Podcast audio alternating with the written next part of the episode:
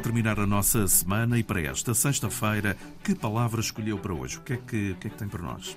A palavra do dia é limbo, e o limbo é o lugar para onde na religião católica vão as almas dos justos e onde estão também as almas das crianças que morreram sem serem batizadas. Em sentido figurado, o limbo é também um lugar para onde se lançam as coisas que não têm valor ou que já não se querem.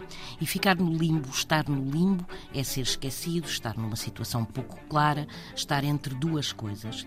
E apesar de hoje o limbo já não fazer tanto parte da imaginação coletiva, a verdade é que que o limbo foi um lugar de grande força simbólica e que foi amplamente descrito como lugar intermédio entre o céu e a terra, para onde iriam, como já disse após a morte, quer as crianças que morriam antes do batismo, quer as almas que, apesar de justas e boas, não tinham durante a vida abraçado a fé cristã. E muitas foram as discussões teológicas ao longo dos séculos, no seio da Igreja Católica, sobre o papel do limbo uma espécie de não lugar entre o céu e a terra.